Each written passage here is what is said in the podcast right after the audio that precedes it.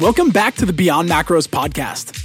We are the Sustainable Transformation Nutrition Coaches, and our show will teach you how to get leaner and perform better in a way that lasts, with episodes about nutrition, recovery, and the all important art of inner work.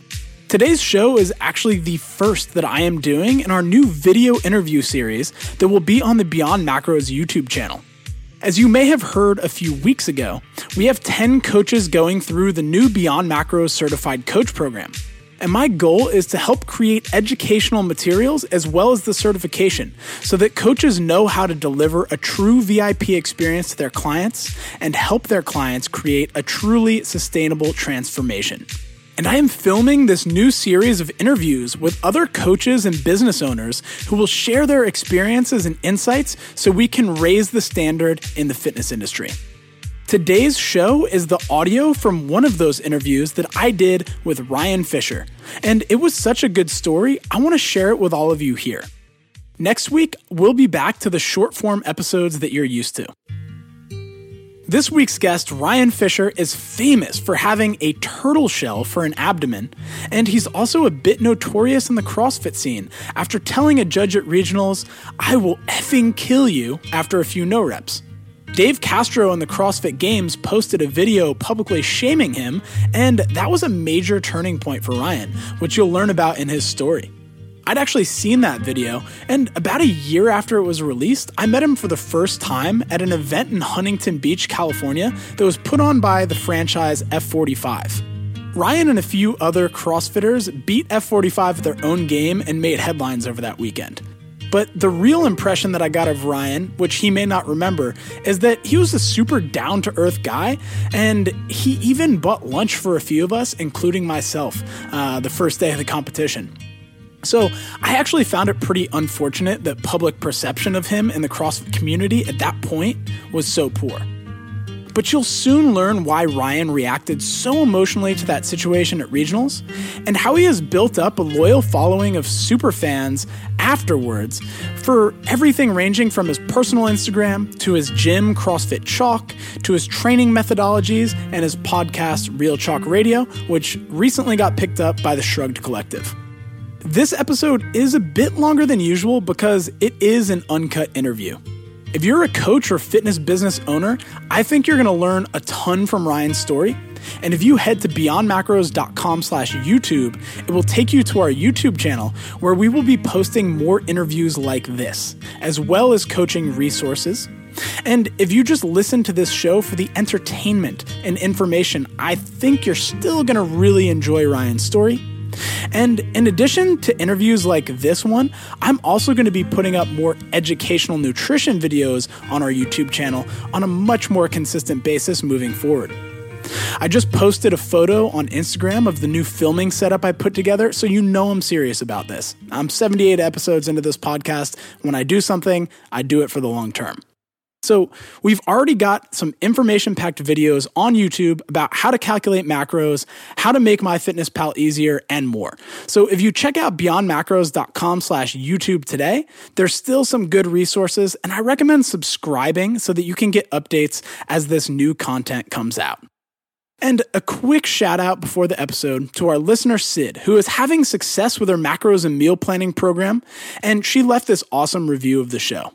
She said, I recently purchased a Beyond Macros meal and macro plan and joined the community. These podcasts are an awesome resource for answering questions when affording a nutrition coach isn't possible for me. Matt is clear and backs up his statements with studies, but without losing me to the drone of science jargon. Interesting topics and guests with realistic directions on how to apply what I learn in my daily life. Thanks for that review, Sid. Now let's dive into my very first of many video interviews with Ryan Fisher. Yeah, first video podcast. So probably yeah. start it from right there when we do the live cut. Just let everybody All know right. we're not going to do some awkward introduction with Ryan here. But this is Ryan Fisher, the guy who uh, threatened a judge at the CrossFit Games that he'd kill them, which was one of the things that made me be like, "Fuck yeah, that guy's that guy's rad." but uh, it was an interesting time. yeah yeah different time and that's i think that's the big thing that we'll be chatting about today is like you know what it took to be homeless to what it takes to you know run seven figures worth of businesses um, Yeah, and I'm just curious to kind of start out at the bottom of the story. Like, when you say you were homeless, what did that look like, and at what point in your story was that? So I had graduated. Well, first off, I was on the Olympic bobsled team in 2010. Yeah, and I was training all the time. I had just graduated from the University of Utah. I had two degrees, exercise physiology. One was in nutrition, and then I decided that I was going to move to California to work at this CrossFit gym. Yeah. And I started working there, and I didn't like how it was going. They told me I was going to be able to make the workouts and have a lot of brain, like on how everything was getting orchestrated. I was going to be like the manager. Yeah. And it didn't go that way, and I just freaked out one day and quit. And I was like, you know what? No big deal. I'll be able to get a job somewhere else. It's not going to be a problem. Yeah. Everybody knows me on the scene. Like I, I was like just getting really big. And every gym I went to, they were like, sorry, like we don't know you. Cause I was from, I moved there from Utah. Yeah. I was, that's where I went to school and did the bobsled thing. So when I got to California, like no one had like knew me there. And they're yeah. like, sorry, like we don't, we don't hire anybody that we don't know, like as far as CrossFit coaches go and then I started going to like different colleges and like University of San Diego, like whatever, to try to get a job, and I couldn't get anything. And just like month after month went by, and like all my savings just getting chipped away, chipped away. And there was this gym that let me work out with them for a few months, like while this was happening. Yeah. And they just they really took to me and loved me and just like really took care of me. And um, actually, the owner of that gym, Anders Varner, is now the the head. He's the head guy for Barbell Shrugged now, which is yeah the, the channel that I have a podcast on. So a lot of things have changed for him, but he was like a big deal in the beginning of like why I was able to like survive. So being in his gym, everybody knew me and everybody like would get together and try to get excited about me going to a competition. They would raise money yeah. for me because I didn't have any money. And um, there, there was a point where I ran out of all my money and I told everyone I'm leaving. I'm getting in my car. I'm driving back home to New Jersey with my, my parents. And I was going to go back to school to be like a nurse. Yeah. because my mom was like, you need a job that's like secure and all this. And I was like, fuck, she's right. and then I was like, no, she's not right. Like this sucks. Like I don't feel I don't feel right about it. Like something doesn't feel good. Like I'm I'm sick to my stomach and every night I would go to bed and like have anxiety attacks of just like the thought of my life not going the direction that I wanted it to go in. And it yeah. really, really, it bothered me so deep to my core. Like every night, like I would cry, like every, like all the time. Like, yeah, I, I would go to the grocery store and just fucking stack bags full of the most expensive shit because I wasn't going to pay for it anyway. Yeah. So like, it was like, well, I'm either going to eat fucking filet mignon and lobster or I can buy anything I want in the store right now or take anything I want in the store right now. It doesn't matter because I'm going to get in trouble the same. Yeah. So I was eating good. and at the when I told everybody I was I was going to leave, uh, this girl that I didn't even know yeah. was like, "You can stay on my couch for for you know for as long as you need to get on your feet." And I didn't think that was going to be that long, and it wound up being like three or four months. Yeah and it was the only place I had to go. Like before that, I'd spent like just like a couple days like in my car, just like what am I gonna do? And I literally, when I slept on her couch at the beginning of that three to four month span, I only had two hundred bucks. Yeah.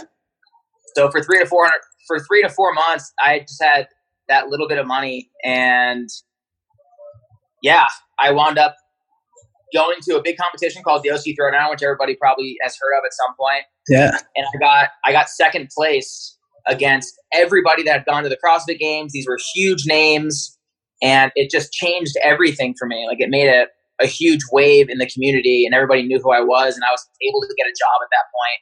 Yeah. And I moved I moved to LA, uh, and I was working at Ronnie's gym. Yeah. You remember Ronnie, yeah? yeah, I know Ronnie.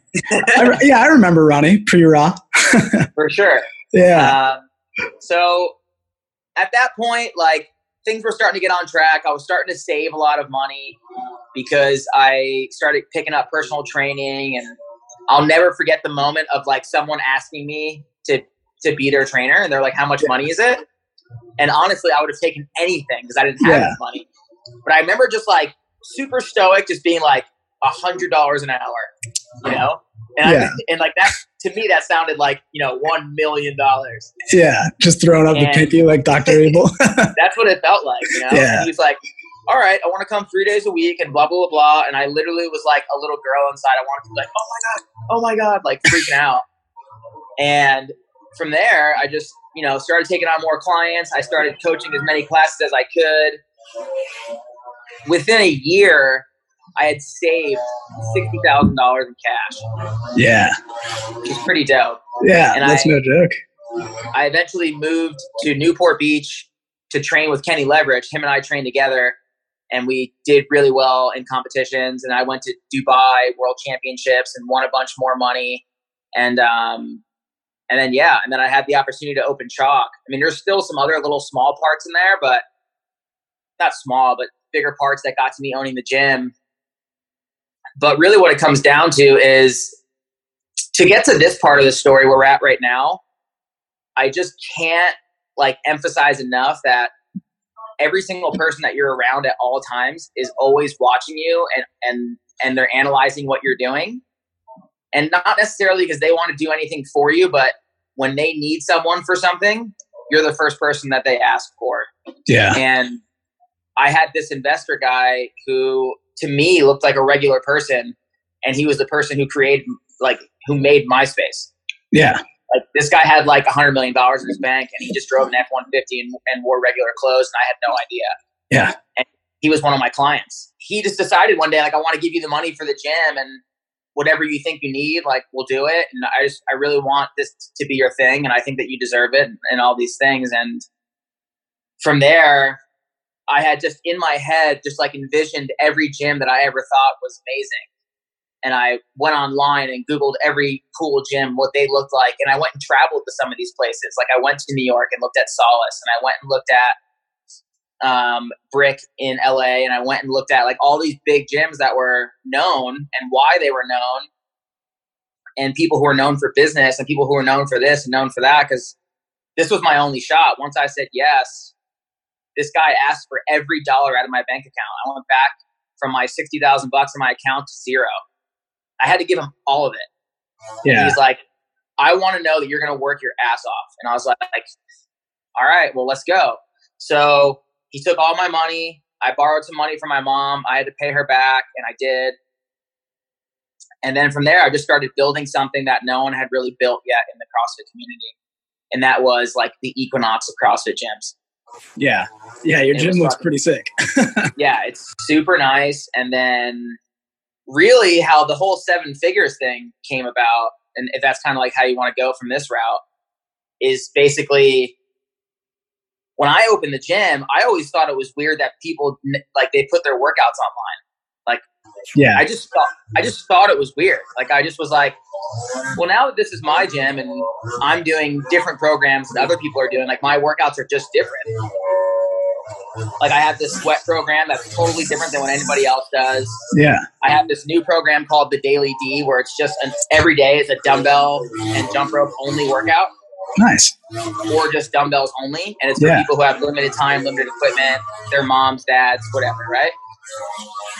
So you get all these programs that are on there, and I'm like, I'm not going to put this online. Like, it's just like valuable. Yeah. And then, like, four years later, I started noticing that, like, a few people were, like, doing online programming, not gyms, but just, like, people. And I was like, I bet that I could probably sell the programming that I do in the gym. Like, it takes me, like, my entire Sunday just to make a week. Like, the whole day is just brainwash on making workouts. Yeah.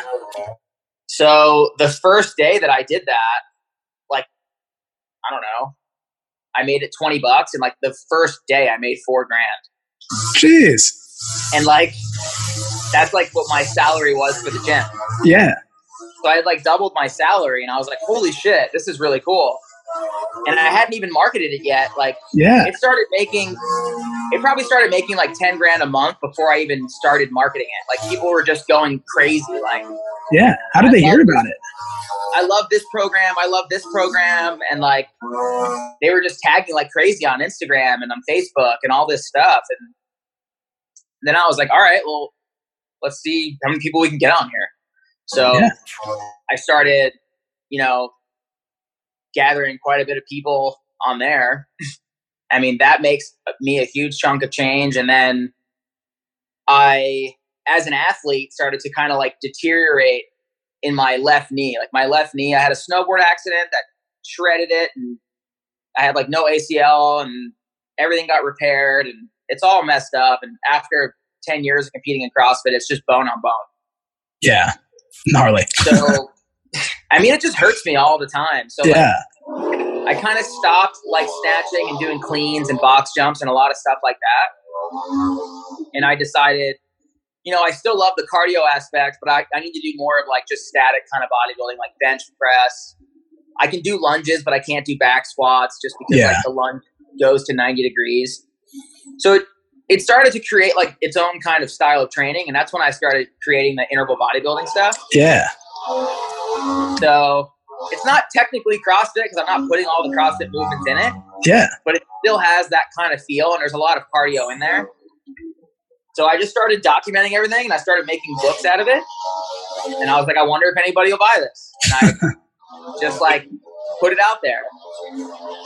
And then I started a podcast, and the podcast got picked up by Barbell Shrugs. Yeah. And then all the people that I had met from Barbell Shrugs like meeting you right now is like is a new person and like but everybody i would meet is a new person and they, they have yeah. something to offer right so i'm always trying to be the best version of myself so like when these people want to tell me something that's worth something to them they feel comfortable you know yeah so i always try to bring my you know my best self forward and some of these people were really good at you know making ads and some of these people were really good at graphic design, and some of these people were really good at different things.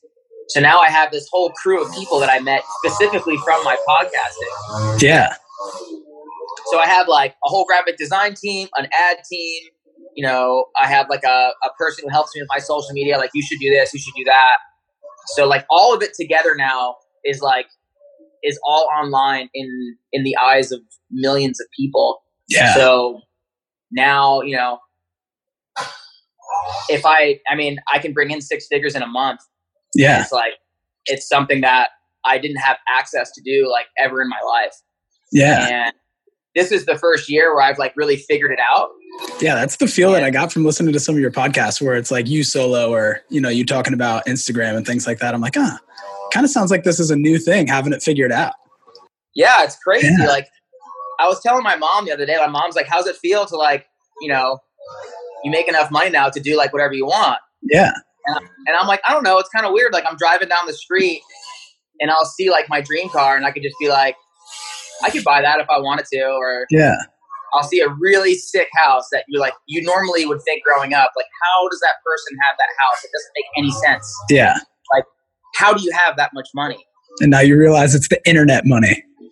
But now I just it's not even that. It's it's just yeah. like, well, if I want that house, I just have to do this. Yeah. You know, like I just have to do X, Y, Z. I, I can just I can make seven figures a month if I wanted to put the work behind it to create that wealth. Yeah.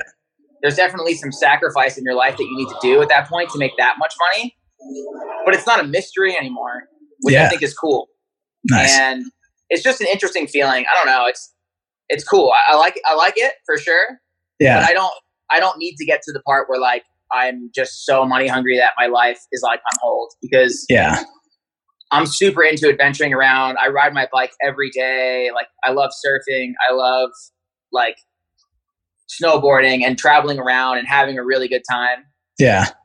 I have a lot of friends here who've made a lot of money like because living in Newport Beach, these are people who have yeah. just crazy, crazy amounts of cash, and they're just like, you know, like I really love, like I commend you for the way you live your life. Like, yeah, you know, I put 10 years of my life on hold to make money. And now I look back and I'm like, shit. But he's like, but I'm watching you like doing what you love to do and you're still traveling and having fun. And like, I think that's really cool. And I think you should, you should keep doing that. And I keep yeah. that in the back of my mind. I always like to listen to the people that are ahead of me and kind of like, yeah, hear, you know, what they have to talk, what, what they have to say. Yeah. It, it helps me a lot. Yeah, understandable. yeah, and you got access to a lot of that. I used to live in Newport for a little while, and yeah, crazy amounts Dude, of. I, I love it here so much. Like every time I, I, do leave, too, man. every time I leave, I come back and I'm like, shit, this place is really cool. Yeah, yeah, man. Uh, like Southern Orange County, from like Newport down, is just such a beautiful part of the California coast. It's It really insane. is. Yeah, Sometimes just the people are a little bit lame. Everybody just like You can find like people anywhere. money train. Yeah. sure. yeah. But Definitely. I'm curious to hear like what the changes were between your ears, like the mindset changes from mm-hmm. like being in your car on your way back to New Jersey, just kind of, mm-hmm. you know, at your rock bottom. Like, what were the big kind of milestone mindset shifts that you had to make in order to end up where you're at today? And I'm also curious, like, on top of that, how those mindset shifts led to you just showing up differently and what that looked like. well, I told you like I used to have like anxiety going to bed at night and just like all these things. Like it was a lot of people tell you to listen to your gut, and like my gut was just kind of telling me that like what I was about to do was not the right move. Yeah. and I'm I'm not like a super hippie type of person, but I do feel like we are all meant to do certain things. Like and I just feel like inside of us, like there is a feeling if you're doing the wrong thing that like it's wrong. Like like me stealing food felt wrong and I didn't like the way it felt, but it was Yeah. necessary.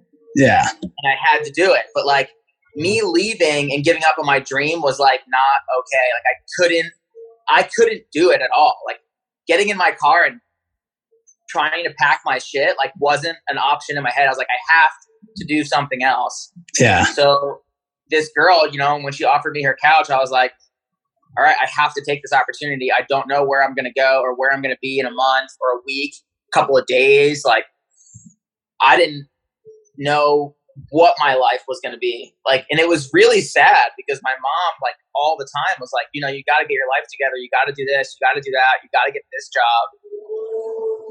And she, you know, I have seven brothers and sisters besides me and my mom put a lot of stock in me and like really wanted me to succeed because I was always the kid who like was doing well in sports and I always just like did well in school and my mom just like it broke her heart to find out that I wasn't doing well. Yeah. And it, it put a lot of pressure on me to feel like I have to do well for my mom. I don't want her to be like embarrassed of me, you know, and but I just couldn't leave. And then when all these opportunities came, I just instantly was like, okay, like who are the best people in the world at what I'm about to do and why? And I just I researched everything I could about everything. I talked to everybody I could about everything. I even my fa- like Anders was my favorite trainer of all time, and I I just like took the style that he took to class. Like he he went to class every day with 110 percent effort. Like yeah. he was like on fire. Like I don't know if he went home and just instantly fell asleep because of how much energy he put out. Yeah. But I was like, I'm gonna coach like that. And when I started my gym, I didn't have any coaches at all. I was coaching ten classes a day, plus two plus two privates every day. So I was coaching twelve hours, making all the workouts. I'd clean the floors at night. I, you know, would do stuff for the website. I would do the Instagram, I would do my Instagram. Like I was doing all these things. I was sleeping like maybe four hours a night and waking up every day like fired up to go. Yeah. Because like that was my dream and there was no way I was gonna like let it go. Yeah. And even now, like people ask me now, like, dude, like you do so much stuff. Like I still run the CrossFit Chalk Instagram. I still run my Instagram. I still run the stories. I just started YouTube. I do everything for my podcast. I am starting a food brand that nobody knows about in about a month and a half. Yeah. It's gonna it's gonna be insane. I'm so excited. My the person that I'm teaming up with is already in like Whole Foods and stuff, so it's gonna be huge. Yeah. And then I still work out every day, and you know, try to make inspiring posts and try to, you know, try to still learn and all these things. And people ask me now, like, how do you keep your energy going? And it's like, if you don't know what it's like to not have any of this, it's a lot easier than you think. Like, I would never want to be that kid that just grew up rich and you didn't have to do anything. Like, it totally takes the fun out of everything. Yeah. Or just opportunity in general. Like, I I love building opportunity for myself and having new things on my plate. Even Yeah. right now, with all the money that I'm making, I still live in the same apartment. I drive the same car. I haven't changed like anything. Like the only thing I do different is I go on like gnarly vacations because that's like that's what I like to do. Yeah, that's awesome. But yeah. yeah, shit. I mean, that just shows like what you were doing and all those opportunities you were seizing, and that like inspiration energy you had. It was just coming from doing what you want to do. Yeah, at the time, like I wasn't listening to podcasts. I wasn't yeah. like there wasn't a lot of people like everyone's trying to be like Gary Vee now, like putting out that inspirational stuff. Yeah. Which which I think is fine. I just at the time for me, like that didn't exist. Like nobody was doing that and like no yeah. one was promoting that. And Instagram wasn't really big yet. Like monetizing off of Instagram wasn't a thing. And I didn't even know that was a thing until like maybe two years ago. Yeah. I had this girlfriend and she was making crazy money on this supplement company called Shredz. Yeah. And I was like, I would go out to dinner with her and her friends, and like some of these kids would roll up in like Lamborghinis, and I'm like, how do they make this money? Yeah. And she would tell me, and I would sit there and listen in, and then I'd you know listen to them as well.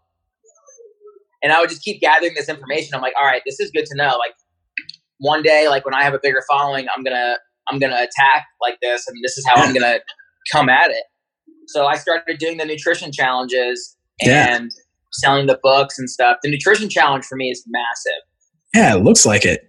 I mean, the amount of people that sign up for that thing is pretty intense. Yeah. That's wild. Yeah, it's it's insane, yeah. And it's it's gotten even bigger. Like people get so many amazing results from it that it just spreads on its own. Like Yeah. There's two different types of people out there that are making money. Like one's the con artist and one is the person who really cares and makes a great product. Yeah and the person who makes the great product will always win in the end. Yeah, I reckon. I mean, yeah. you see all these companies that aren't around anymore because just con artists. Yeah, but I mean, they probably made enough money to make it work. Oh, big time. Like I mean, even like, yeah, there's a lot of big YouTubers and stuff out there that's created business programs or whatever. They made millions of dollars and just got out. Yeah. But I don't want to be like that. I want to walk the streets and like feel pretty good. I see people in airports all the time. Like when I travel, I see people. I don't want them to be like, "You're that douchebag that stole a hundred bucks from me." I don't want to be like that. Exactly. Yeah, there was like that one uh, fitness model who was just selling a bunch of BS programs, and there's that joke video of the guy walking up and being like, "You sold my daughter a." bad nutrition plan and you wouldn't give her a refund and that ended up going viral and a bunch of people actually that exact thing happened to them and they just like you know all jumped on the train and were like yeah what the heck? I didn't get a refund you know? This was bs oh, this wasn't what yeah. was promised. I'm like oh my god. Yeah. people get destroyed all the time. Yeah. And it's, it's really easy to do. Yeah. And i mean it's so common with like fitness products too. It's like oh. Yeah for sure. Yeah.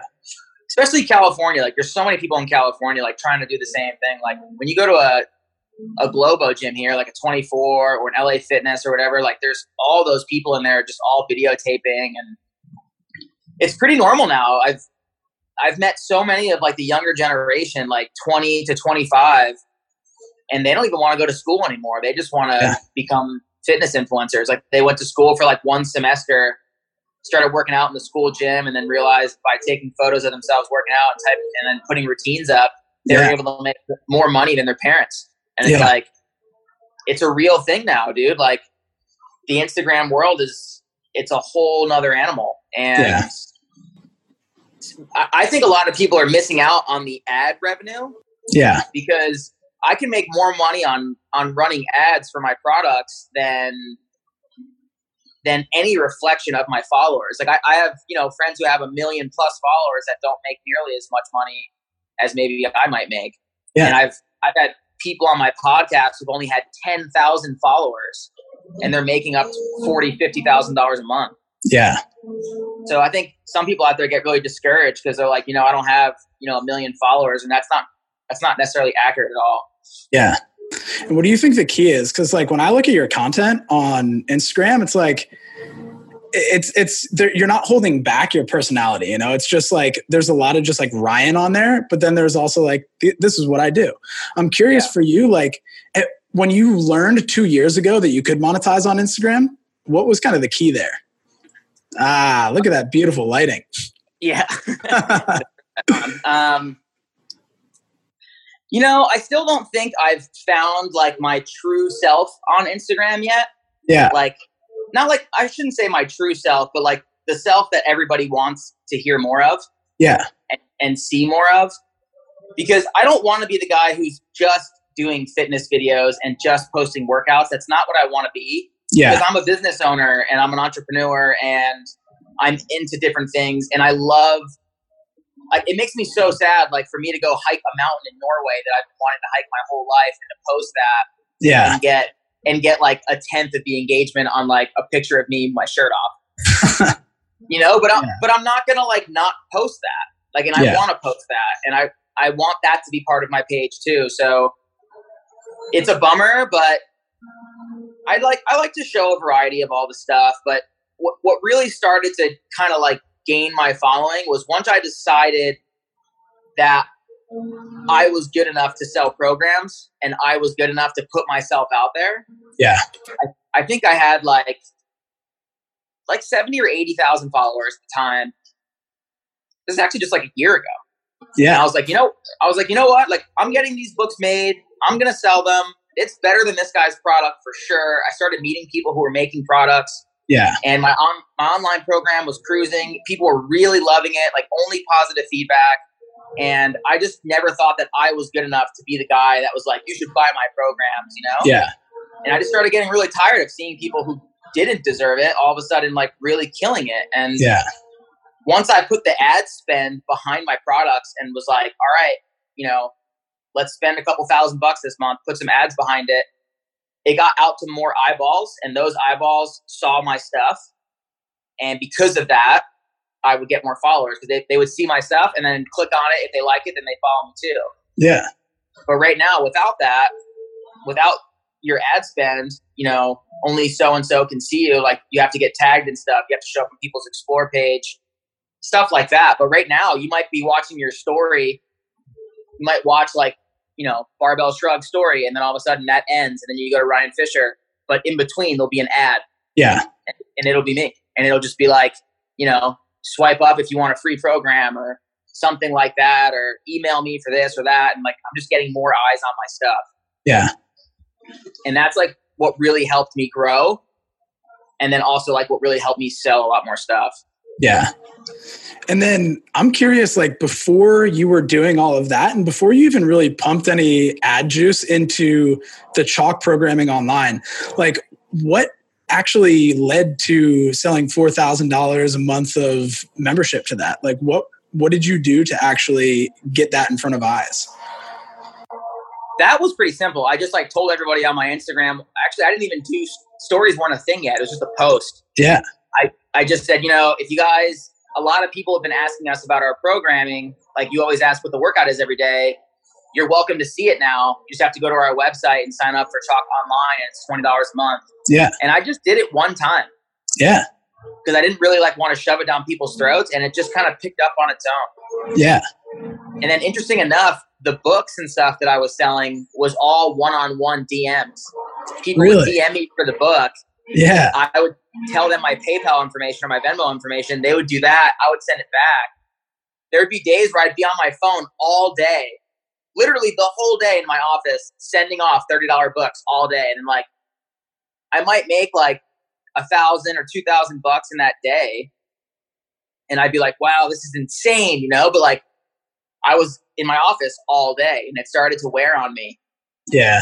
And then I met somebody who was like, dude, you can make a Shopify account. And I, you know, I made a Shopify account. Yeah. And I didn't, I didn't even know. Like I was so oblivious. And the Shopify account became something that was unlimited. You know, I could sell as much as I wanted. I remember one month, you know, I made like 50 grand in book sales. That's amazing. And, Especially at like $30 a book. And I didn't even sell, like I didn't even sit there on my phone one time. And I remember just being like, holy shit, this is a new level. So I started to just kind of figure out figure out that. But yeah, to think about me right now on my phone, sending each one individually is pretty intense. Yeah, that's no joke. Just straight one to one sales for an ebook. That's yeah, that's wild, man. It was it was insane because I was doing that and still doing everything for the gym and people sign up and cancel every single day for the for my online um, chalk online program. Yeah. So that's gotten to the point now where I can't like I, I just can't answer that many emails anymore. So I have someone yeah. who helps with the emails on that now. Yeah. So that's a new thing for me. I actually have three people helping me with emails. Really? I get like I get like probably fifteen hundred emails a day. That's insane. Yeah. Jeez. So now I have three assistants that just do emails. Yeah. Wow. It's nuts. Yeah. For sure. That's crazy. Dude, so I'm curious then, like where how would you say that you split your focus right now? Or do you have like one intense focus uh, in terms of like your businesses? I guess the like the main focus is me as a fitness person in general. Like I don't want people to see me as just the workout guy. I don't want to be seen as just a gym owner. Like I don't want to be seen as any of that. I want people to see me as like a business entrepreneur. Yeah. So that they feel inclined to be part of everything that I have. Yeah. And I think that's what really helps me out is like when I put something out for sale, like everybody buys it. Yeah. You know, whereas like if I was you know some girl with a million followers you know they might only get a small portion of people that are buying their products. But because of my my people are so into like what i'm doing and i try to incorporate all of those things i think it really helps like the brand that i am. And i'm always in my gym and i'm always like part of the community and i never i don't know i never did anything that like came off as douche or anything like that. I just live my life like very normal and I just love what I do and I'm super appreciative for everything that I have and I think it comes across pretty genuine whereas a lot of people don't do not come across genuine to me at all. Yeah. Yeah, I feel that. But yeah, man, there's so much. I'm, I'm planning on making a bunch more videos for my YouTube where I'm just going to be ripping on on like pretty much all those people that are just like become a six and seven figure entrepreneur in the fitness industry with no work in six months or less. You know, all those you people. Know what I want to, I want to see that person's like, I want to see his bank account. Yeah, you know what I mean. Like, full. I would show someone my bank account. Be like, you don't believe me? Here you go, and I'll just show them a yeah. picture of it. Like, I have no no problem doing that. Yeah. But like, I would love to ask that person, like, all right, well, let's see your bank account and just like prove it to me. Yeah. Yeah, I see a lot of it where it's like they'll show a, sh- a snapshot for like a launch week of how much they made, and then just be like, "Yeah, if that were across fifty-two weeks, that's seven figures." Yeah. what they fail to let people know is, "Oh, now after that, you have to actually deliver upon those programs, and you know, you're not going to open up your card again for another however long." Well, yeah, and how much money? How much? I mean, I could spend so much money on ad spend that my bank account shows like a million dollars in a month, but yeah. I might have I might have only made like ten grand. Yeah. You know what I mean? Like it's not hard to do that. Yeah. I could very you could very easily do that. Like you could spend a fuck ton on ad spend and just get not a good return. Yeah. Typically I try to work on a ten to one ad spend. That's incredible. And so you have somebody who's uh, managing your ads for you, correct? Yes. Yeah. And how did you end up finding them? That was the person um, that I had on my podcast at one point who had a very low following, like 10,000 people. Yeah. And was telling me she was making like, you know, these astronomical numbers that at the time to me was like crazy. Yeah. And I remember just being like, what? Yeah. And after the podcast, I was like, hey, like, do you mind like sharing with me, like, you know, who this person is or like I mean, not even her, but like, do you know any other companies that I could use? I'd, I'd love to try using ads and see if it works for me. Yeah. And, you know, that was when I kind of, I met some different people. I tried some different people out and I just eventually found the one that worked really well for me. Yeah. You gotta find, you have to find somebody who knows your, like, who knows who you are and like what you put into it. Cause then like you have such a great connection. Yeah. And then they also need to be like very like knowledgeable on your space. Like you don't want someone who's selling like baby stuff all of a sudden start selling your nutrition program, you know? Yeah. Just because she kills it with baby stuff doesn't mean she's going to kill it with your stuff. Yeah. Yeah. And that was something I found to be true. Like, because there's huge companies that are like, you know what, we can make anyone crush. And I'm like, well, you didn't Yeah. make me crush at all. Yeah. And you might give them a lot of money. Yeah, because that's something I'm super curious about. Because it's like, I, I, you know, I talk to a lot of coaches, and most people, it's like that's not their genius zone whatsoever. Is running ads and things of that nature. So I'm curious, like, what were you looking for other than just somebody who understood you and understood your space, or was that the most important thing for you when you were selecting someone to actually run your ads? Well, once you start picking someone to get your ads, you just don't want to sign a contract that says you're you're locked in for a year or two. That's like the big thing. Yeah, You want to be able to be like, you know what, you're not generating any money for me. And if they don't generate money for you on like month two, then I would be like, you know what, forget this. Yeah. Like when I found the one, like I had generated like a four or a five to one ratio in my first month. Really? I was like, oh, this is great. And then it started getting better and better and better. We started spending more money, and then I got I was getting better returns. yeah, And I knew this that this girl was the one. And then from there, making your products like easily viable, yeah, you know, like not not a lot of steps and like very easy access is like Yeah. what makes everything go round because the more opportunities that people have to like stop clicking on stuff yeah, they're just gonna leave yeah, so like when you go through like the click funnel part of all of this like if there's a bunch of different clicks it just you just lose them yeah, and even right now i have a few pro- like my Chalk Online is quite a few clicks and i Yeah. can't get it i can't get it to be any less than what it is right now yeah, but my nutrition challenges my books all that's like one click done yeah. Nice.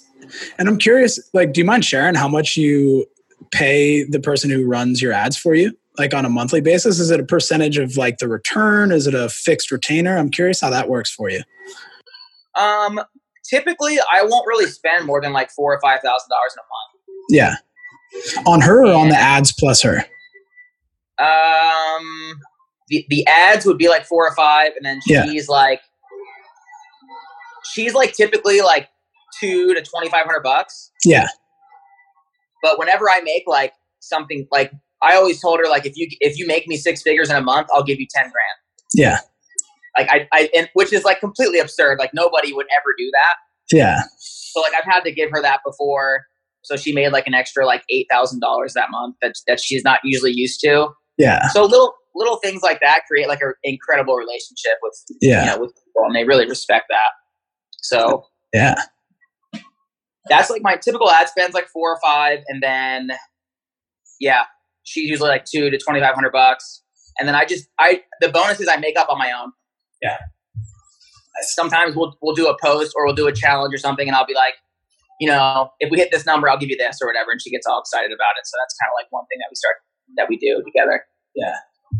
Nice. That's so fun. And I just make I just make the numbers up randomly. Yeah. Nice. Yeah, it's so funny. I think some people listening to this are going to be like, "Holy crap!" You know, spending Yeah. two thousand to twenty five hundred just for somebody to spend four or five thousand dollars of my money.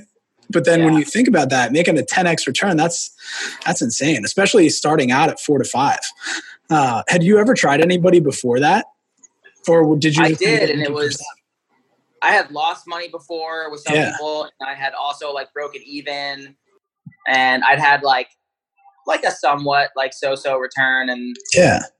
you know whatever. Like it was never nothing crazy because I had heard some people be like, "Yo, I'm like making all this," and I'm like, "What?" Yeah. Um, but it also really it, a lot of people you, you like. I could set you up with everything under the moon, but if your content's not good and your Yeah. product's not good, it's still not going to help. Yeah. And when you had the lower or like negative returns, do you think that was because of your content or was it the same stuff that she is currently Same selling? stuff. Yeah. all the So stuff. Yeah. yeah, what do you think it was with them? Was it was it that like what you're saying where they just didn't understand you or your market or like what do you think the key was? I think that's what it is. Like they don't understand you enough to, to target the right people because what happens is you eventually run out of a pool of people to target. Yeah. And then from there, you have to start finding a new audience. Yeah. And the way that you find a new audience is by using different tags, you know, by her calling me up and say, Hey, I need you to start doing this. Like right now, the Instagram algorithm is different than ever. Yeah.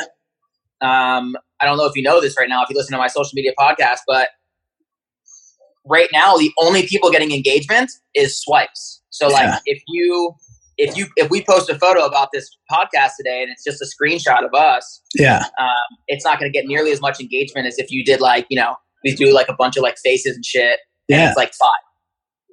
Like the five five swipes will be like way better. Yeah. So that's what's killing it right now. And the reason for that is is because you can't market you can't market a post unless it's one post. Yeah. So like a carousel for instance, like two photos, two videos, you can't put ad spend behind it. Yeah. It doesn't get marketed because it has to go cuz Instagram and Facebook are one. Yeah. So because they're one thing, when you go on Facebook, you can't do a carousel effect. So because of that, I think Instagram is like just doing this thing just for a little bit to get people who don't have huge followers to get huge followers Yeah. by getting rid of people who are using money for ads to get more followers.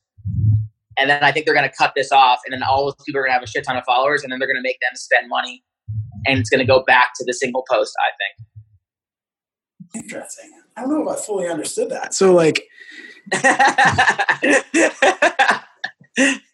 I don't know if I fully understood that. To be honest, I'm gonna have to. I'm gonna have to review that. That's like, pff, I've actually, yeah, I've stopped using Instagram just because it's totally not within my genius zone here. Let me do it. I'll, I'll, Yeah. I'll try to do it a little. I'll try to do it a little easier. So okay. if I post, let's say I post one photo of me snatching, right? And it's Yeah. me like in mid snatch. Yeah. That photo won't do as well as like three different progressions. Yeah. Like, but you have to swipe for all three. Got it. But if I post the photo of me snatching and I'm all shredded and stuff, Yeah. I can put money behind that and boost that post with ad spend. Got it. But I can't boost the post with with three swipes. I see what you're saying. And right now, Instagram is only boosting the swipe ones Yeah. Without money, though. Like Yeah, they're just doing it. Like the algorithm is just making those people show up in your explore page. Got it. Yeah. I've been noticing that. So even the post, like if I do a single post tomorrow, and I put ad spend behind it, it won't even do as well as a post that doesn't have ad spend and has swipes. Really? So does that make more sense? That makes a lot more sense. Yeah. Yeah. And so are you ah yeah. Yeah, man, that's wild. Wild to think about. Cuz I have been noticing that too where it's like if I haven't swiped one of those posts, it'll still show up, but it'll be like the next one in the carousel in my discover. Yeah, Yeah. because they really want you to see that. Yeah. That's wild. Now, I, I think going back to the ad spend too, like when you were working with those people who got the negative or the poor return, were you paying them the same amount to manage the ads as you were your current woman? Um, actually, some of them I was paying more. Really? Yeah, Yeah. you just kind of get lucky on uh, on who you get Yeah. and what what they're marketing too. So there's a whole nother world to all of this that is like Yeah. the Amazon world. And then there's a whole bunch of different like Amazon spend. There's all sorts of stuff with YouTube. So I just started doing YouTube and that's Yeah. like a whole other animal in itself. And it requires different ads, different ad spend. It's a lot more expensive. Yeah. Like Facebook and Instagram ads, if you have a business and you're not using that, you're like at a serious disadvantage. Yeah. But on YouTube, oh my god, I've you know, I don't know, I probably spend a thousand or fifteen hundred bucks a month on YouTube ads, and it's it's just an investment for me at this point. I'm trying to get enough views and enough subscribers to make YouTube something lucrative for me. Yeah. But the you know, I'm getting zero return on that right now. Like I don't have any sponsors, nothing like that. I'm just spending it to get the boost and I'm just hoping it's going to work out in the long run. Yeah. But YouTube is something that I I never really thought was going to be as big as it is now because I don't think people realize like everything that you've ever posted that's dope on Instagram, it's not searchable. Yeah. You know what I mean? Like I can't search like, you know, Ryan's booty workout from Instagram yesterday, Yeah. but I can I can search Ryan booty workout on YouTube and it'll pop up forever. Yeah. So now you have people that have millions of views on a video. They're still getting a check in the mail ten years from now. Yeah, it's So- pretty wild. All these people building big audiences, you you'll wind up looking in their bio and you'll see like YouTube, like they they're all trying to do a YouTube because YouTube, I think, in the end will wind up reigning supreme. Yeah, I definitely feel that. That's why we're recording a video right now for the first time with this podcast. And Yeah, yeah, I've, I've been kind of shown the light because my business initially thrived because I was good at search engine optimization. And then as soon as I had my mind flipped by a friend that YouTube is a search engine and it's good for Google SEO, I was like, oh, all right, I got to get on there because I had stopped doing Instagram for a bit because I'm like, oh man, this like expiring content isn't inspiring me to post. And yeah, now with the whole YouTube thing, I'm like, all right, I'm feeling that like fire again to actually start creating that video content. Yeah, it's um, it's very very interesting, but it's very hard to grow on YouTube. I have friends who have millions of followers on Instagram, and they only have like a hundred thousand on YouTube. Yeah. it's like really hard to gain that audience. But I was lucky, and I had one of my YouTube uh, videos like two weeks ago hit like three hundred thousand views. Really? and I only have 10,000 subscribers right now. And it just, it just hit, it just hit just right. Like Yeah. put the right tags in or whatever. But, What was the video? Um, it's, uh, it's about how to run with this guy, Richard Diaz. And he's like one of the best running Yeah. coaches in the world. Yeah. He's the man. Yeah. So the title of it was don't watch this unless you want to run more efficiently. Huh. And that's what crushed. So I made another video with him that was all about like VO2 max testing on the treadmill. Yeah. and we we put it up for you know it was it said like why VO2 max matters in CrossFit that's what Yeah. we're really shooting for. And then after a couple days, it only gotten like seven, eight thousand views, and then we switched the title and the thumbnail, and it went up to fifty to sixty thousand views. Yeah. So just the thumbnail and the title on that on YouTube is massive. What did you switch the title to? I forget what we switched it to. It was um uh, yeah, I can't remember. Oh, how to exponentially increase your fitness. Yeah. No or way. how to ex- or how to exponentially increase your capacity. yeah. It was how to ex- exponentially increase perform maybe oh, exponentially increase performance. yeah. So That's so wild. it's the same thing, like Yeah. why VO2 max matters or how to exponentially increase performance. Very two very similar things, but no one understands what VO2 max is, and people know what performance is. Yeah. So in literally like two days, we switched it, and it went from seven thousand to fifty thousand views. I'm so curious about that because a lot of my friends who are good at YouTube, they're like the title. It's like the title needs to have keywords and it needs to have the long tail keywords. But then you know I hear that and it's like it went from like a long tail keyword rich title to all of a sudden a little bit more like clickbaity and understandable title, and then it takes off. Were you like boosting that at all with ads or like what was the what was the way you were promoting that video? Whatever the ad spend is, because I don't really have anything to do with it, Yeah, it, it didn't change in that time. yeah, Like it was, it's the same as it's always been. And like, I have other videos that have only reached like seven or eight thousand views total yeah, forever. yeah, And they're, in my opinion, they're way better videos. yeah. But the, either, either the title wasn't there or something wasn't there. Yeah.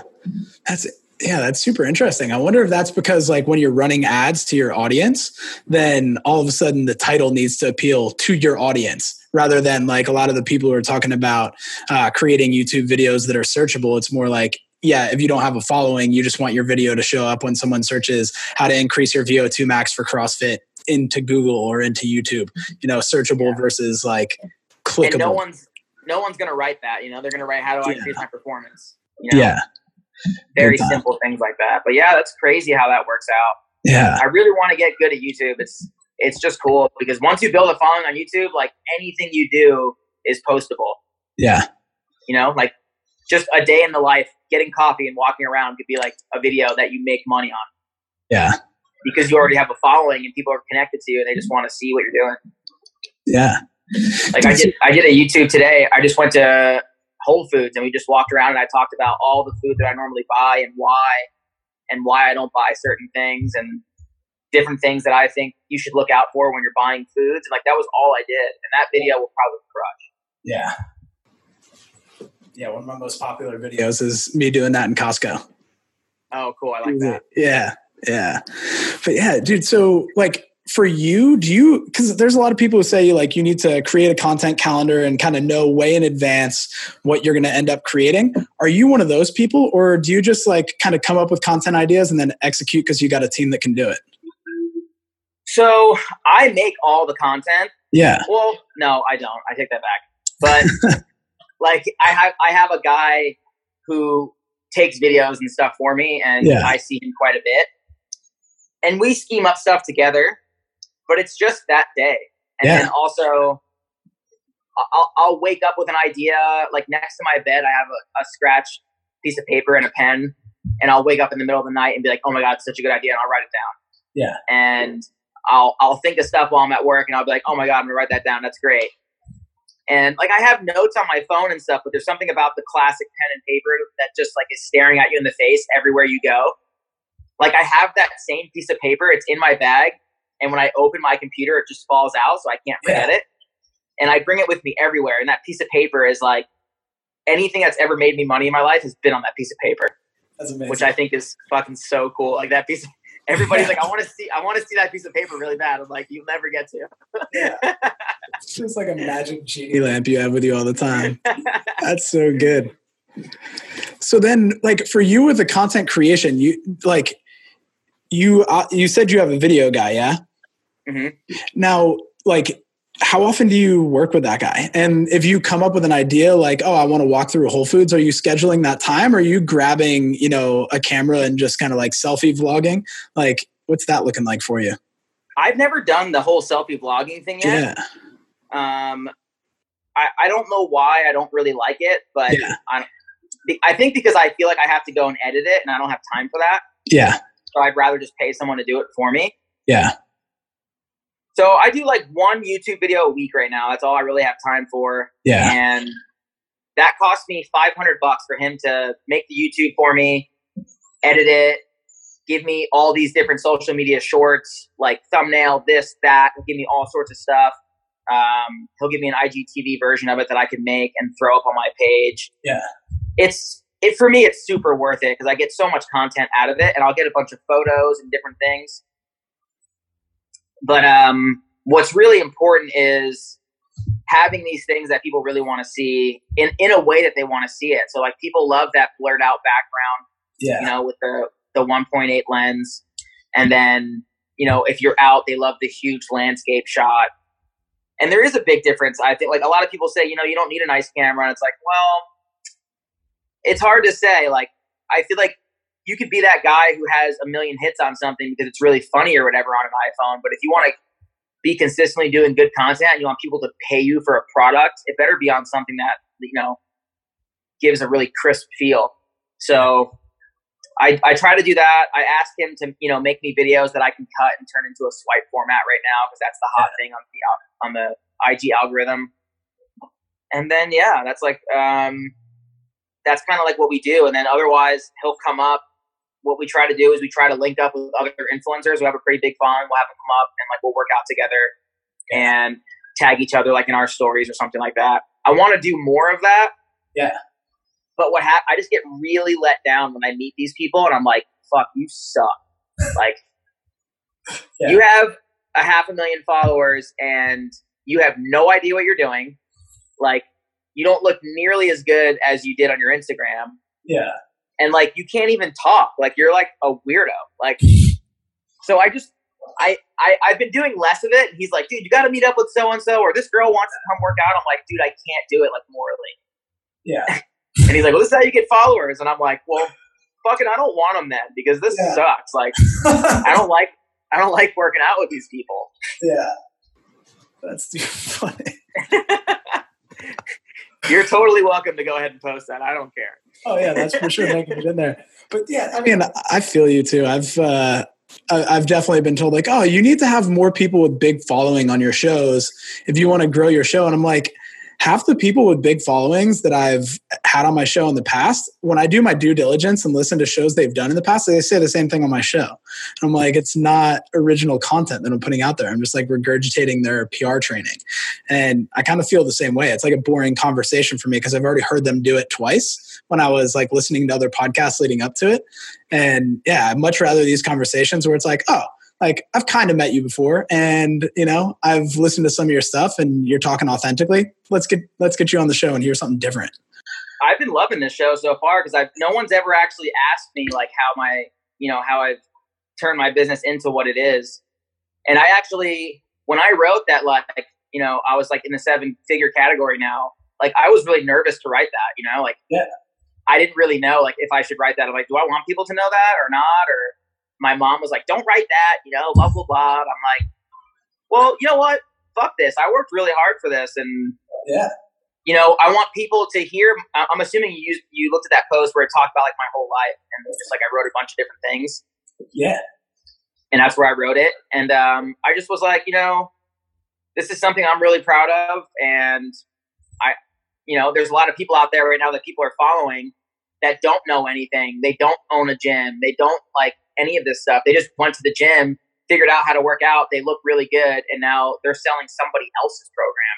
Yeah. You know, they're copying, pasting something, and like making money on it. But it's like, you know, that's not me. I'm, I've I've owned a gym and I've worked my ass off, and I've you know, I've created books on my own, and I've started from the ground up, and I have a really cool story. And there's other stuff about me that you know people don't know that created you know the I don't know, the person I am today. Like I, I was, I was on another podcast talking about how I never met my dad until I was 24 years old. Yeah. And I didn't even know who he was until I was 18. And like, just things like that, that like all like kind of created the person I am today. And I think that it's important for people to know that because everything that they're seeing right now is fake. Yeah. Like everybody just wants to be the next person making money off of Instagram and fitness. Like, who wouldn't want to make money working out? That's great. Yeah. But it's really hard to do. It's really hard. Like, it's really hard to be that person who makes a living, you know, doing nutrition or doing workouts. Like, it, when I was in school, to get your master's degree in dietetics, like, because I got my my bachelor's in physiology and, and then another, I double majored in nutrition, and I was like, oh, I might want to get my master's in nutrition and they were like, well, there's like basically two jobs when you get out. Yeah. And then when you do get out, like you one might not get that job and you're only going to be getting paid like 60 grand a year. And I was like, yeah. What?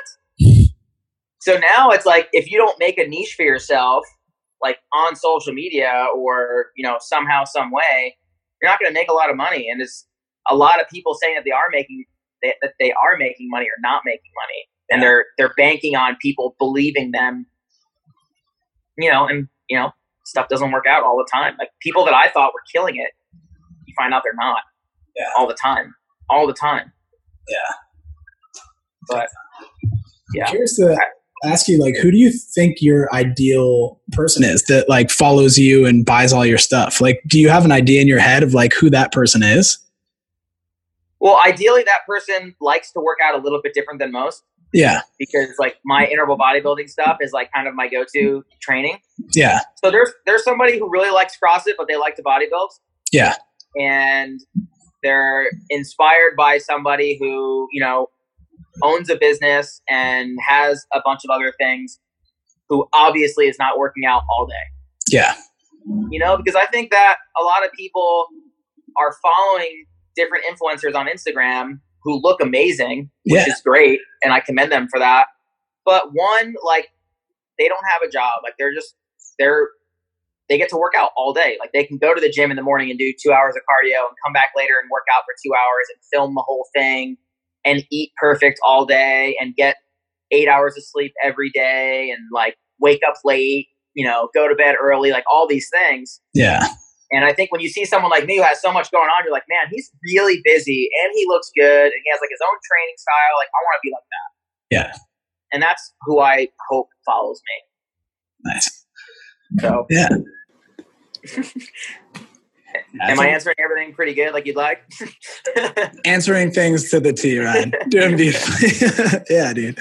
But yeah, I'm, yeah, I'm always curious about that because it's like, you know, sometimes you, like you've got a big following on Instagram, no doubt about that. Like, what are you at? Like 130,000, 135,000? I'll hit 150 today at some point. Yeah. Yeah. And I feel like right now, it's like there's a lot of people who are trying to go for just like generally people who like fitness generally people who like crossfit. And when you're saying like niche down it's like okay you know what do you, what are you imagining that you're niching down into? And that's interesting to hear because you know with the person who owns the business is busy and wants to train in a different way it's like when i hear that i'm like damn there's 150000 people that might be that? That's amazing. You can make seven figures off of that instead of just the bigger market? That's amazing. Well I went to a huge business conference once with a bunch of yeah. really famous speakers. Andy Frisella was there talking, like a, a bunch of huge people, and they were saying, you know, the more niche you are right now, the more money you're going to make. Yeah. And I mean, people that are on a broad scale, they have too much competition, and then you niche out, and people are looking for something very specific, and boom, you're nailing it. Yeah. yeah. and I think you can ch- actually be charging a premium when you do that as well. Cause like, and one of the things that I'm noticing in the nutrition coaching space, which is why I'm really trying to like shift nutrition coaches mindset is that it's like you look at their bio line and Instagram and it's like if you want to learn how to lose weight and eat for performance click the link in my bio and I'm like like who does that speak to yeah. You know, that's like everybody. It's like they're trying to be like, oh, if you want to do the things that everybody wants to do, click the link in my bio.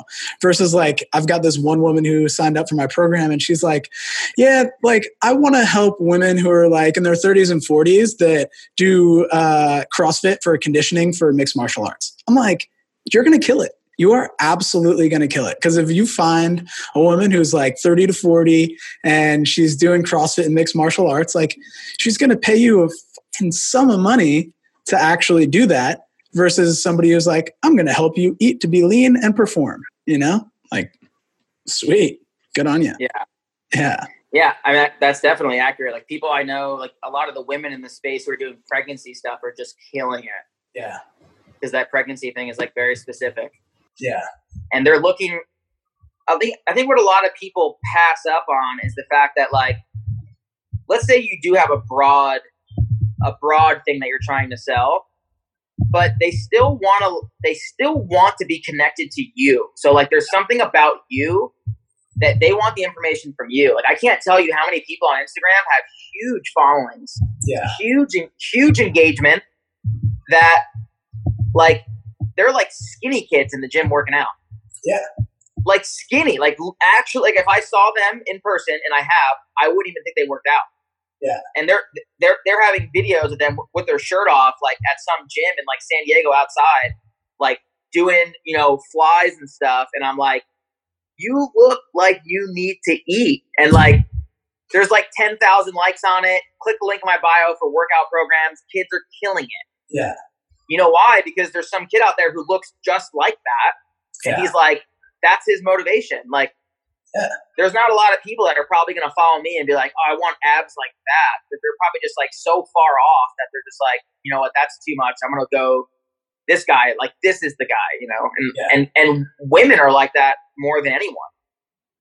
Like the girl's too lean, they're like, "Oh, I don't look like that," or yeah. you know, girl has too much curves or too much muscle. Like there's always like that that one girl. Like, uh, is it Kaylin It Scenes or It Signs or you know? Sure there's some girl, she's the most famous girl on Instagram for fitness plans. She makes millions of dollars a year. And her body looks like she's never done anything ever. Yeah. Like she just looks like a regular girl who eats who drinks like one latte and eats two bananas a day. Yeah. And she is selling workout programs on a massive scale. Yeah. Because girls just want to be skinny and look like that. Yeah. That's such an interesting point. I haven't thought about that too, where it's like sometimes people would just want the information from you. Like, yeah, you're kind of the filter. Like you're relatable. Yeah. So then it's like you're the filter of all the information to them. Dude, the only thing that matters is being relatable. That is the yeah. only thing that matters. Like once reality TV hit like MTV, like and it was like yeah. you know, like you know, what are those shows called where like people were just they were just like reality TV, like even like the Jersey Shore. Yeah. You know? It was like a reality TV show, and all of a sudden people were just super connected to it. Like, Yeah. you know, I'm just like this guy, or this guy is like this, or whatever. And it's now people have the ability to follow and unfollow whoever they want without even Yeah. feel bad. You know, they're just like, this is the guy, this is the person. And I remember when I was first starting to, to weightlift, I I didn't like when I was in the gym, I didn't look at what the guy that was super massive was doing. I looked at the guy that looked a little bit more like me, but like a little bit better version of me, and I was like, Yeah. that guy looks good. That guy looks good. I could look like that soon, and like I wanted to know what he was doing. Yeah. And I think a lot of people are missing out on that. Like, for me to believe in myself enough to say, you know what, I'm going to sell my programs. I'm going to push this. It it was it was like a scary step for me. It was you know like I was I was nervous about it, and I have friends all the time that are like, man, I really want to start monetizing on Instagram, but I'm like a little bit insecure about like bringing a camera to the gym or like Yeah. you know taking a photo of myself with my shirt off, and I'm like, well don't ever tell me that so and so doesn't deserve that or you think that you know their stuff's garbage or like don't ever talk shit on anybody because you're not willing to do it yeah And that person had the courage to. you know what i mean that's really Yeah. all it is Yeah. There's some people that are so insecure they wouldn't even be on this podcast right now They're like i don't want to talk to somebody about my life Yeah. you know what i mean Big time.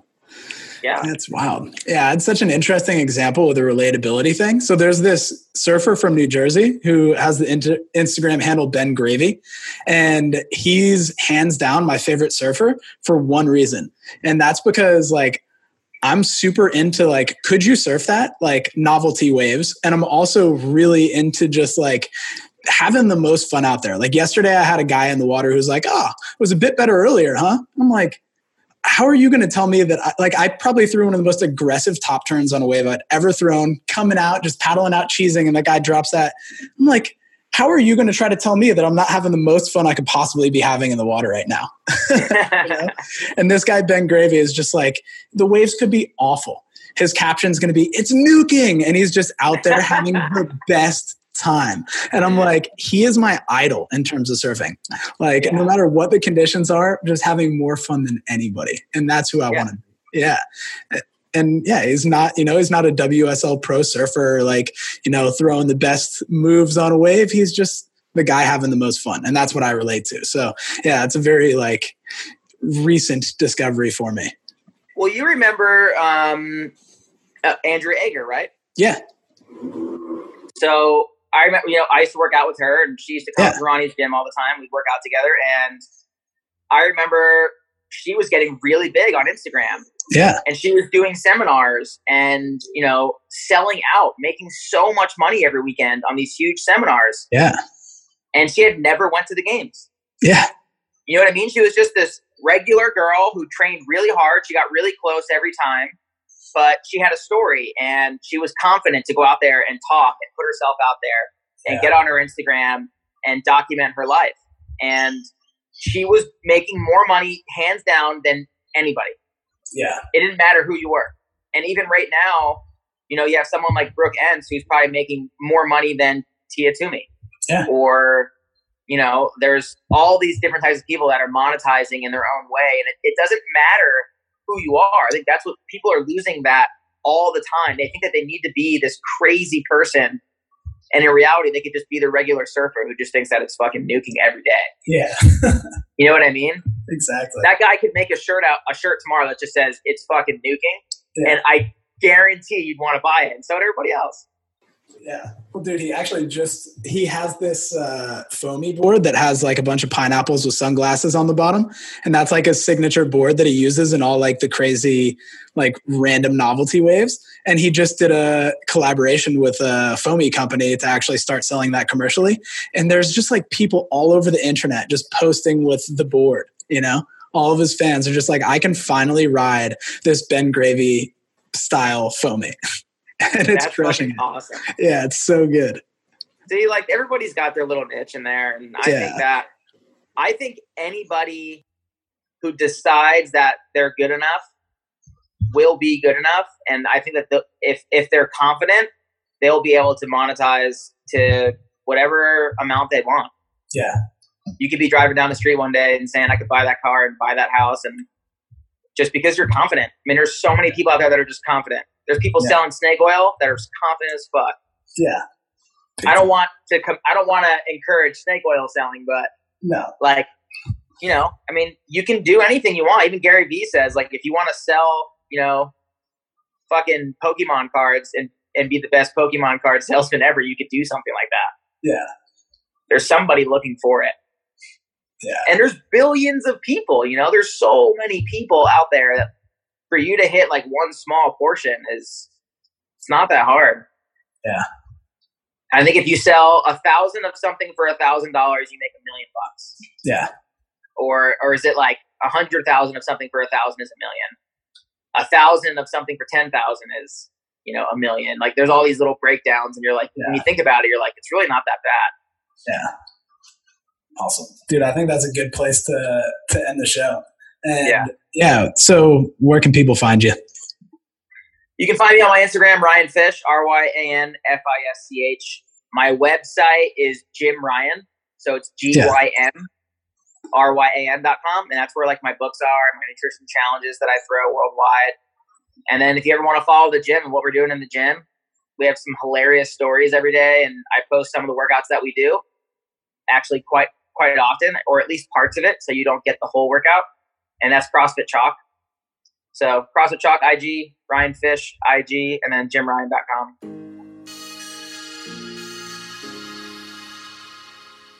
I hope you enjoyed this episode with Ryan Fischer. I know it's a little bit of a longer one. We'll be back short form next week. But if you made it to this point, I recommend checking out Ryan's training ebooks, which are on his website, jimryan.com. He's also an amazing person to follow on Instagram at Ryan Fisch, and his gym is CrossFit Chalk. As you heard, he is also starting to put out more content on YouTube, which you can check out after you go to beyondmacros.com slash YouTube and subscribe to get our upcoming videos, which are going to have topics ranging from interviews with coaches and business owners to videos in the kitchen with me showing you how I make cooking delicious food easy. As always, thanks so much for listening. Make sure you're subscribed to the show to get the latest episodes when they come out. And if you enjoyed the episode, please share it with anyone you know will love it too. Much love, and I'll see you again next week.